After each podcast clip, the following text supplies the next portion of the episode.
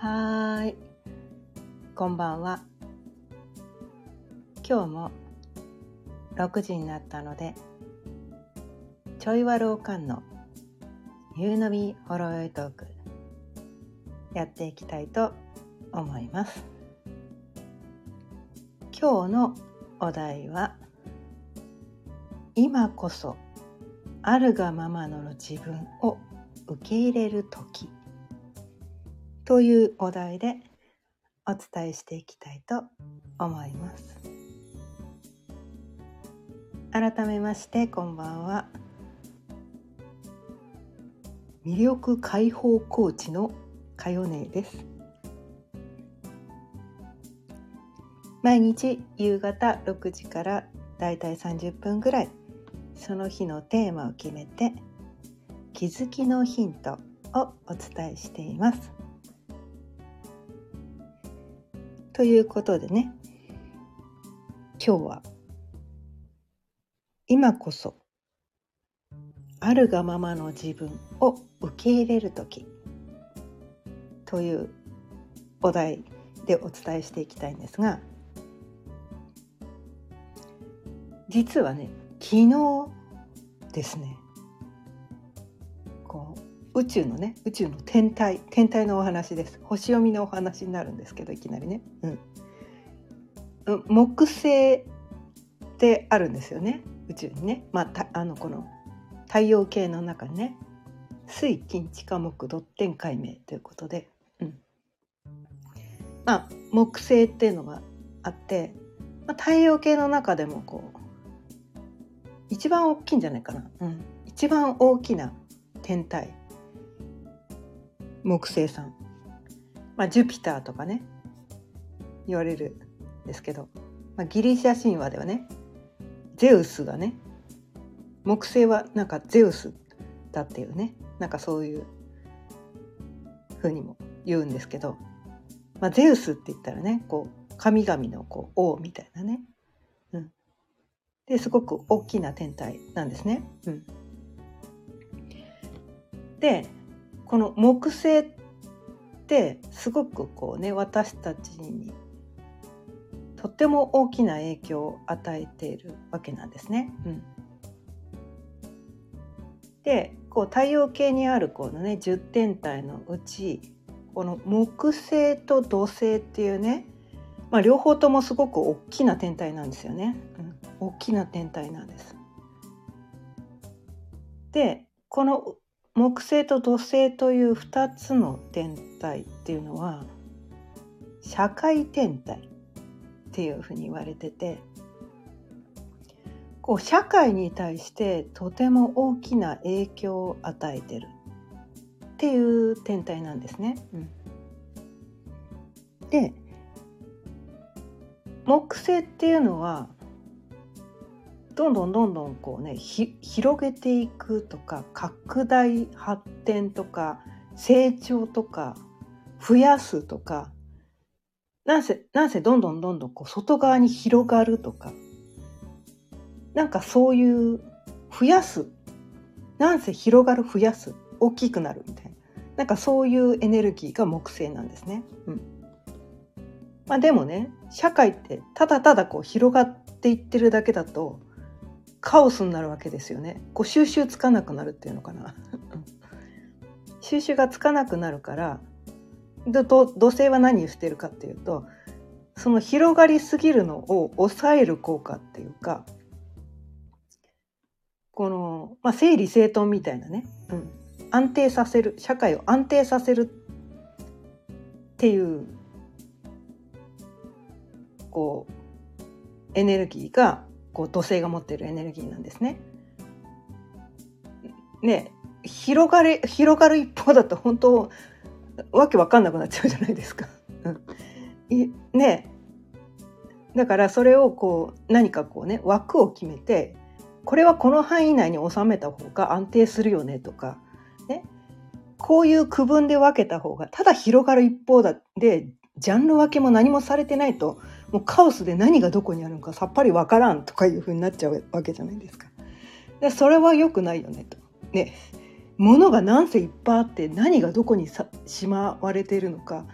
うん、探せないとかいう状態ってあまりよろしくないじゃないですか、ね、私たちこう生きていく上で、うん、だから土星さんはこの広がって増やすのは別に悪いことじゃないけど、それをねこうジャンル分けとかね区分分けとかねして、でこれはちょっと多すぎるからこう処分しようとかね、なんかそういう取捨選択をしたりとか整理整頓をする、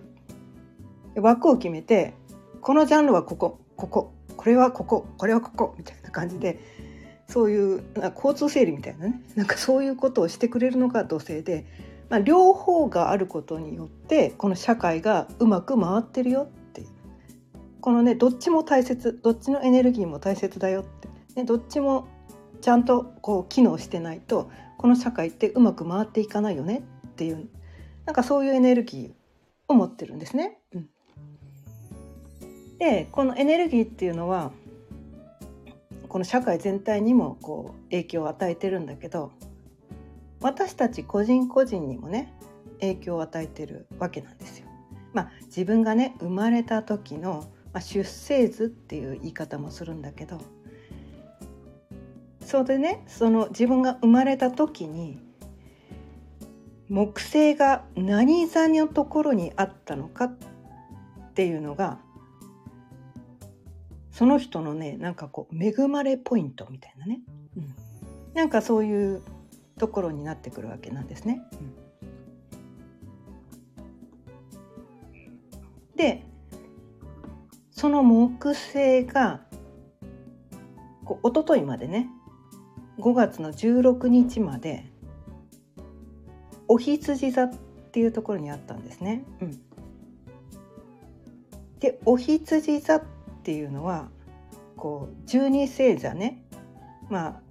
なある中のトップバッターの星座さんなんですね、うん、だから一昨日までは何か新しいことを始めるみたいなね、なんかそういうエネルギーがね満ちていたわけなんですよ、うん、なんだけど昨日からねその木星がお羊座からお牛座っていうところに移動したんですね、うん、でお牛座っていうのは、まあ、どういう星座なのかっていうと、こう自分がこう生まれ持った資質資質っていうか、まあ、才能とかね、自分がこうなんていうのかな、努力しなくてももともと持って生まれた才能とかね、肉体ももうもそうだしね、こうなんか全然頑張ってないんだけどなんかこれできちゃうんだよねみたいな、で他の人よりなんかこうね習ったらすぐできちゃったこととかね、他の人が苦労しても全然うまくならないものがなんか最初からうまくできたんだよねとか、別に教えてもらわなくてもなんか練習とかしなくても最初からなんかできたんだよねこれとか、なんかそういうことって全ての人に備わってて、それは人それぞれね、それがこう木星が何座にあるかによってその人の資質っていうのがね、生まれ持ったこの才能とか恵まれポイントとか言うんだけど、それが違ってくるわけなんですね、うん、で本人は生まれ持っちゃってるわけだから、それが才能だってなかなか気づかなかったりするんですね、うん、気づかなかったりする。でその、まあ、最初に言ったようにね、その木星っていうのはどんどんどんこう広がる増やすみたいな作用があるから、どっちかっていうとそのそれがこうなんていうのかな、恵まれすぎてて出すぎちゃうっていうそれがこうなんていうのかな、突出しすぎちゃってやりすぎちゃうみたいな、そういう風にしてもう出てくるんですよね、うん、でこうなんていうのかな、出る杭は打たれるじゃないけど、それを出すと周りからこう責められたりとかね、まあ、特に親、最初は親なんですよね、親から怒られたりするんですよ、その出過ぎちゃってるから。ね、他の子と比べて突出してるから、で親って多分ね、良かれと思ってね、その飛び出てることっていうのは良くない、ね、そう、そうしないと社会にうまく溶け込んでいけないから、それダメでしょ、それ出しちゃダメって言って怒られるわけなんですよ。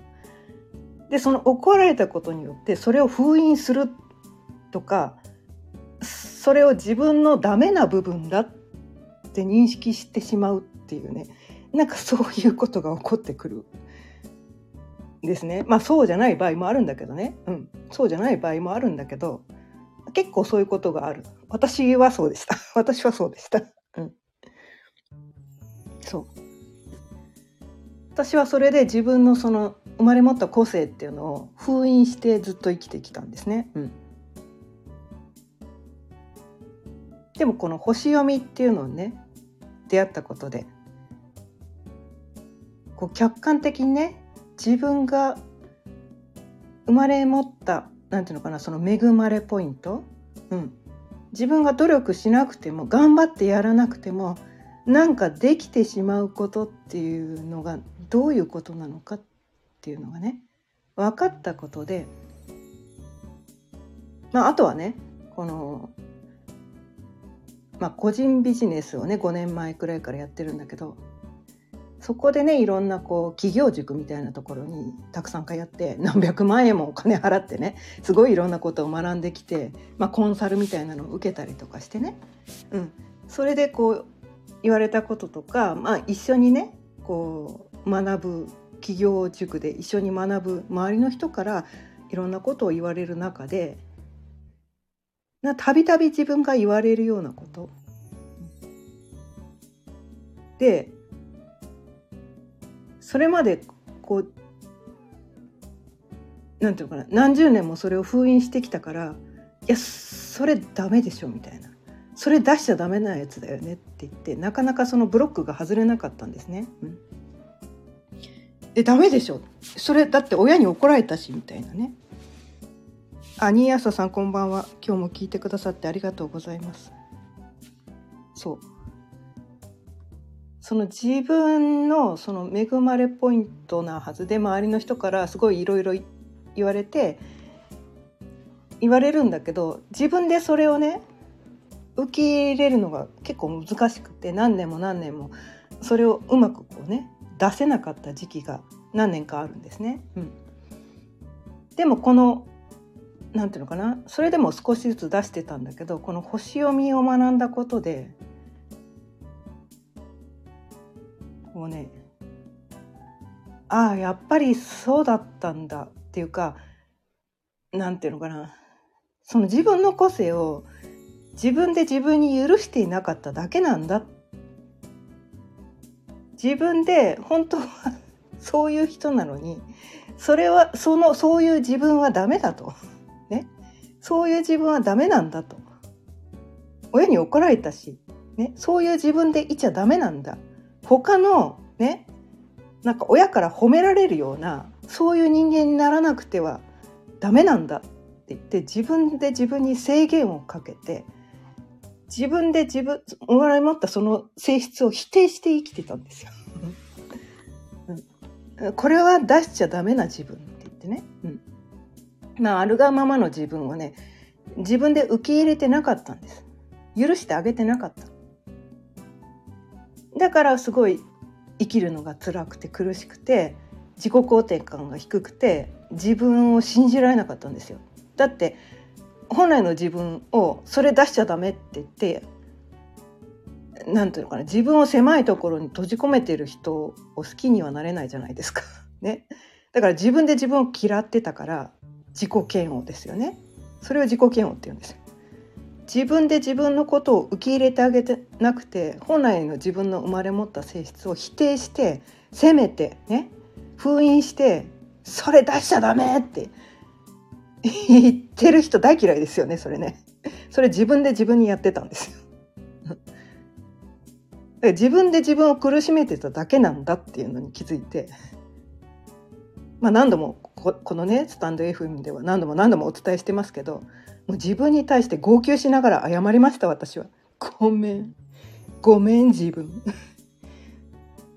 あなたのこと全然分かってなかった、あなたのこと全然分かってなかったっていうか誤解してた、めっちゃ誤解してた。それダメなところだと思ってたけど、それ魅力だったんだね、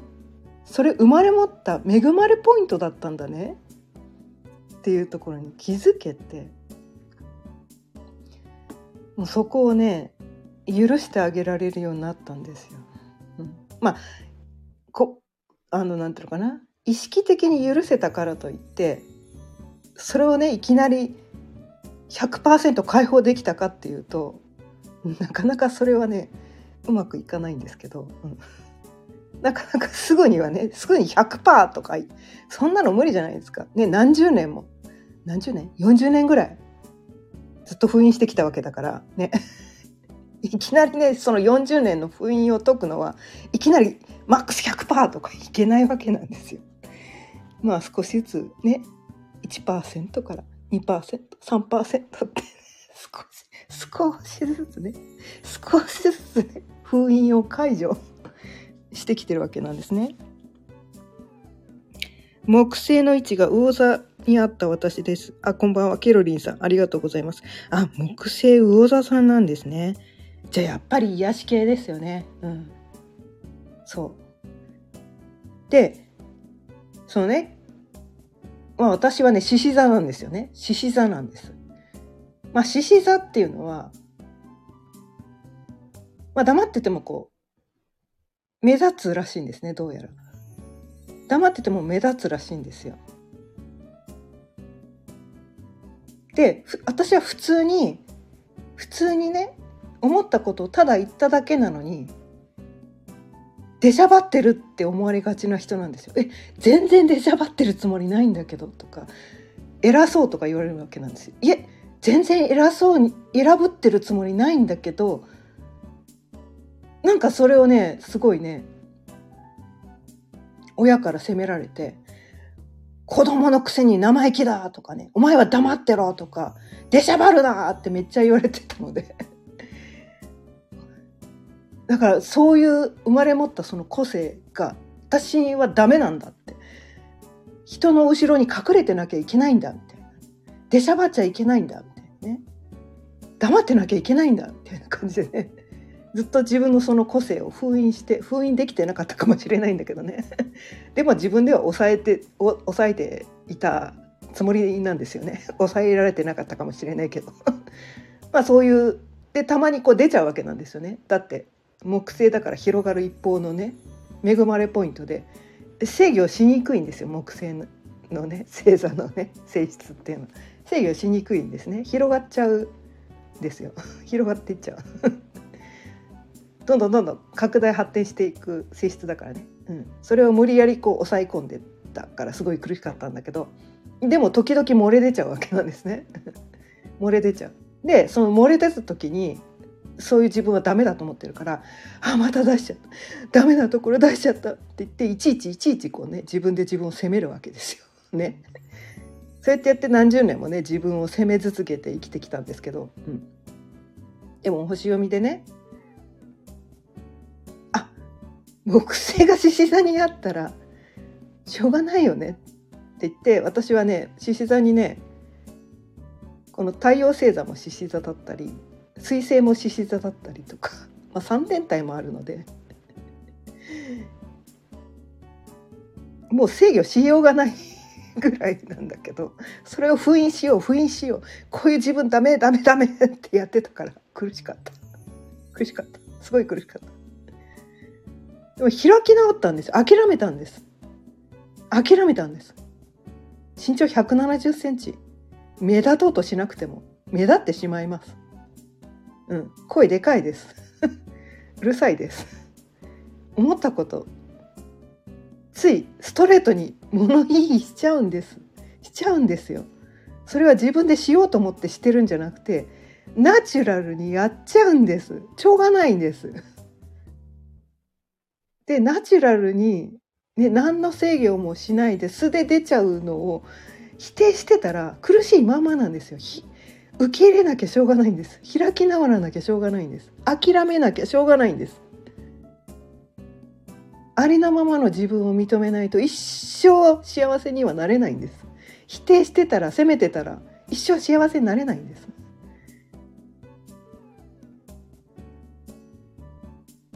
でね、徐々にね、こうそういうのをね、自分のね性質をね受け入れて少しずつね封印を解除してきたわけなんですけど、うん、で木星がね一昨日からこのお牛座っていうね、この生まれ持った自分の才能とか個性を表すお牛座に移動したわけなんです。もう今です。ありのままの自分を解放するのは今です。その時期が来たんです。もう自分の生まれ持った性質、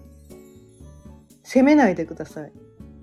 隠さないでください。封印しないでください。出しちゃってください。解放させてあげてください。もう天体がねそう言ってます。宇宙の流れがそう言ってるんです。ありのままの自分で生きちゃえ、その時代が来たよって言ってるんです。でしかもねしかもね今ね、うん、あの天王星っていうのがね牡牛座にいるんですよね、うん、天王星ってどういうことなのかっていうと、天王星はね革命のエネルギーを持ってるんです。革命です。自己革命です。自己革命の時期にね、拡大発展の木星がお牛座に来たんです。今ありのままの自分を解放しなくていつ解放するんでしょう。まあ、いきなり ひゃくパーセント は無理なんだけどね、まあ、木星って大体ねいちねんぐらい同じ星座に滞在するので、まあ、少しずつねいちねんぐらいかけて少しずつね自分をねありのままの自分を受け入れて、うん、ありのままの自分を少しずつ解放していけばいいんです。もう宇宙がそれ許してくれてるからね。っていうか追い風ですよ、追い風ね。それやれ、やっちゃえ、やっちゃえなんかそういうエネルギーが来てるんですよね。本当かどうか知らんけど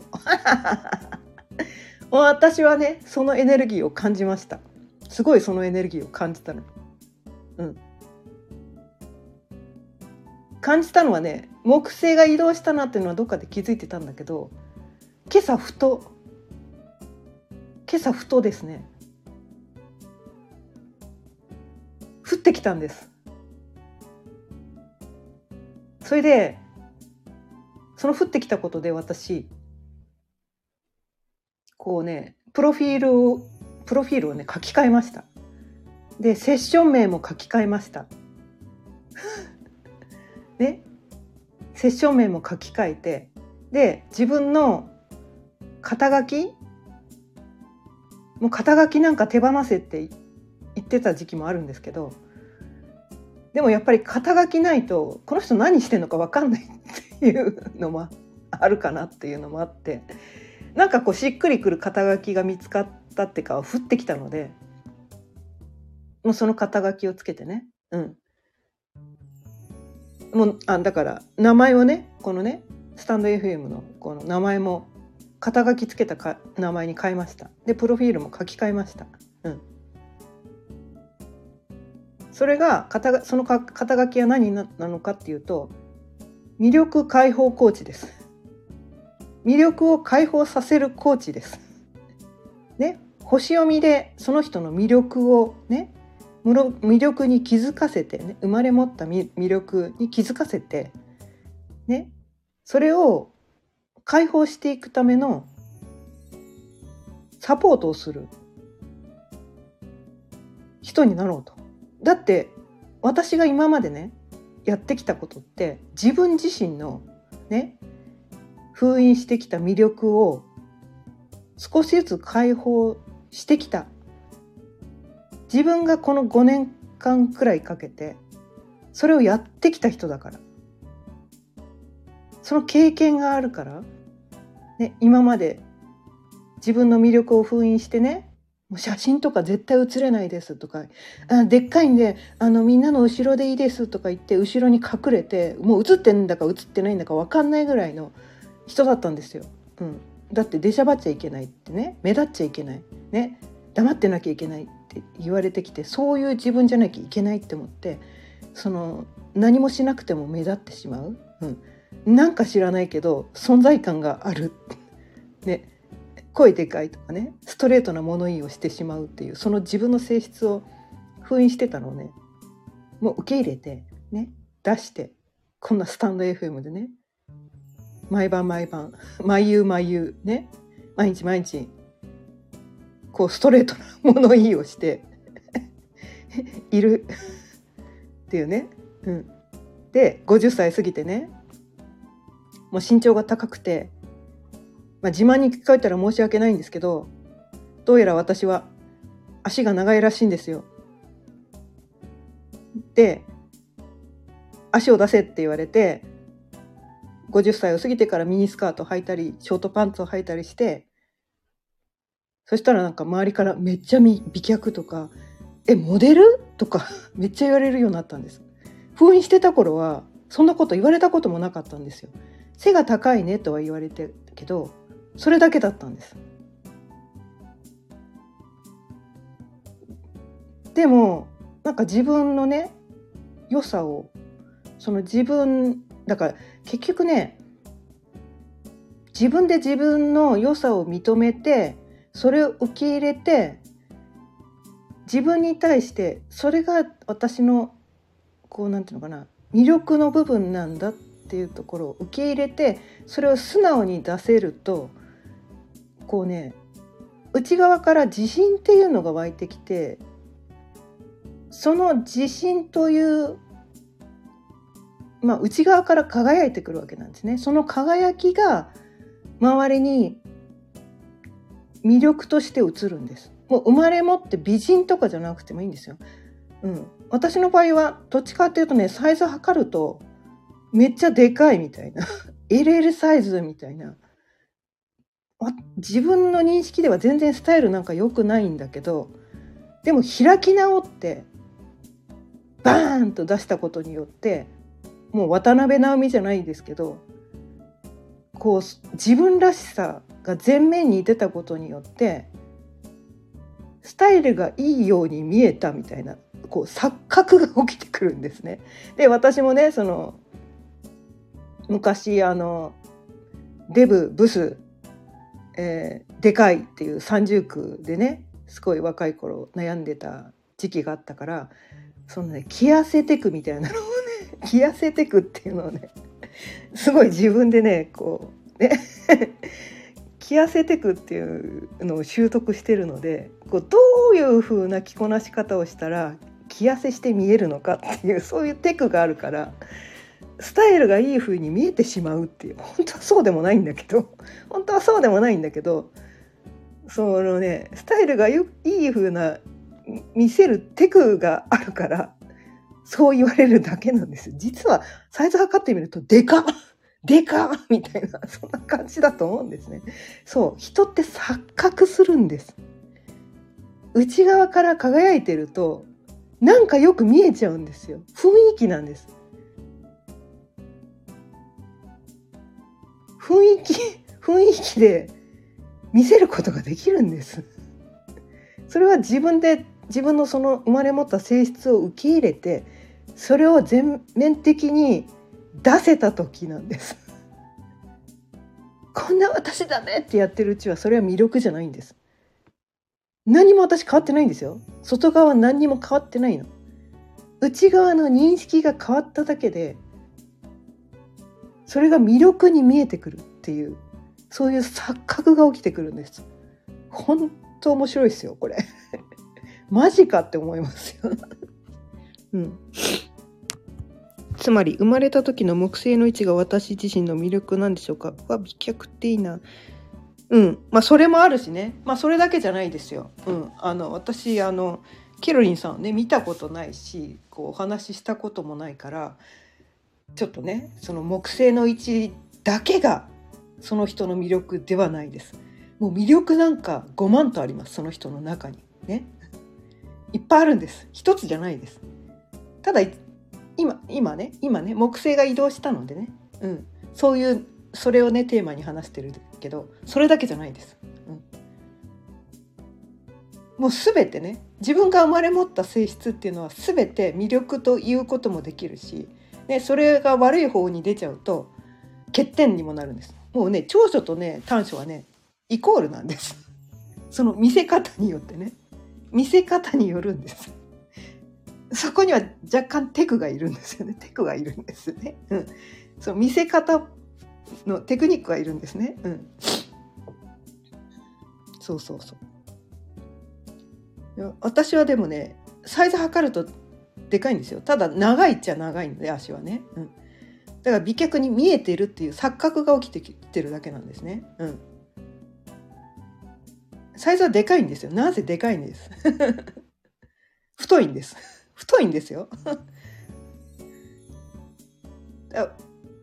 渡辺直美さんがあんなに太くてねひゃっキロ超えでも魅力的に見えるような同じような出来事が私の中でも起こってるというそういうことなんですよ。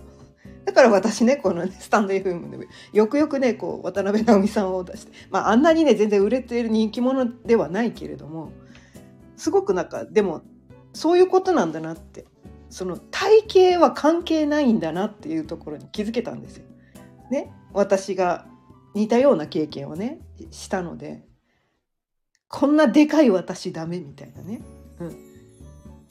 肩幅広いしね太もも太いしとかケツでかいしとかねなんか悪いところ言えばキリないんですけどでもいいところを強調させるようなねその着痩せテクを使えばねその骨格診断とかでねもうある、あるじゃないですか痩せて見えるような着方ってあるんですよ。私なんかなんかねあの魅力魅力魅力的な着こなし方みたいなのをねなんかねそういうコンサルも受けたことあるんですけど、うん、それでもね資質的にはなんか宝塚スター並みに目立つ人って言われたのであやっぱりなって思ったんですよ。だから隠してちゃダメなんだって思ってね、うん、そういうのもコンサルも受けていろいろねだから自分だけが思い込んでるだけじゃなくてもうセンスの骨格診断も受けたし、ね、あのファッションコンサルも受けたしその魅力診断みたいなのも魅力のファッションファッションファッションコンサルか、うん、そういうのも受けたしいろいろ受けた中であとは星読みもやった中でいろいろ総合的に見て、うん、私は裏方の人じゃないなと裏方で生きていくことしてたんですよね。表に出てなんぼやみたいな人なのにねなんとかな、うん、あの存在があれだからそれやってると自分が苦しくなるんですよ。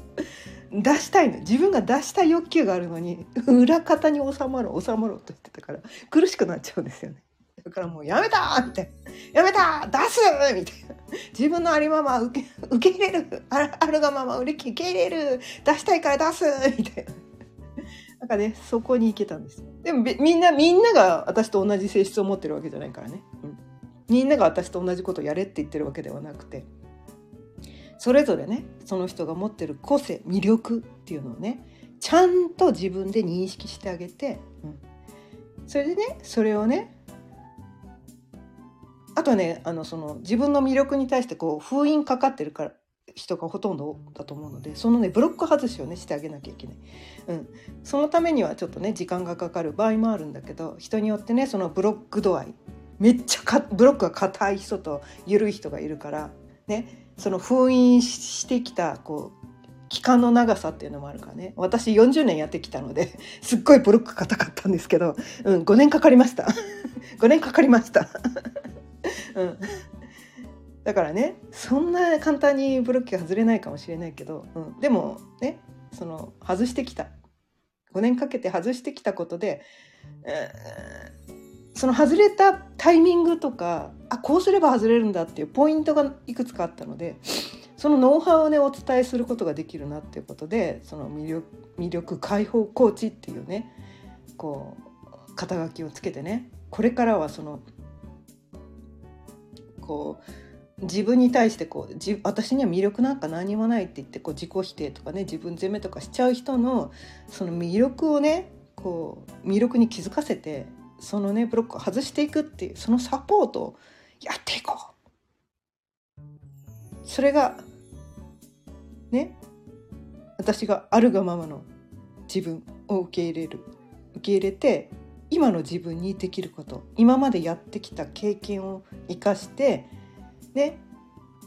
私がそれ、それが多分できるな、だって自分がそれをやってきたわけだから、うん、そのノウハウをね、自分がやってきたことをただ伝えるだけだったら誰にでもできるじゃないですか、ね、これまでやってきたことないことを伝えようとするとちょっと無理があるけど、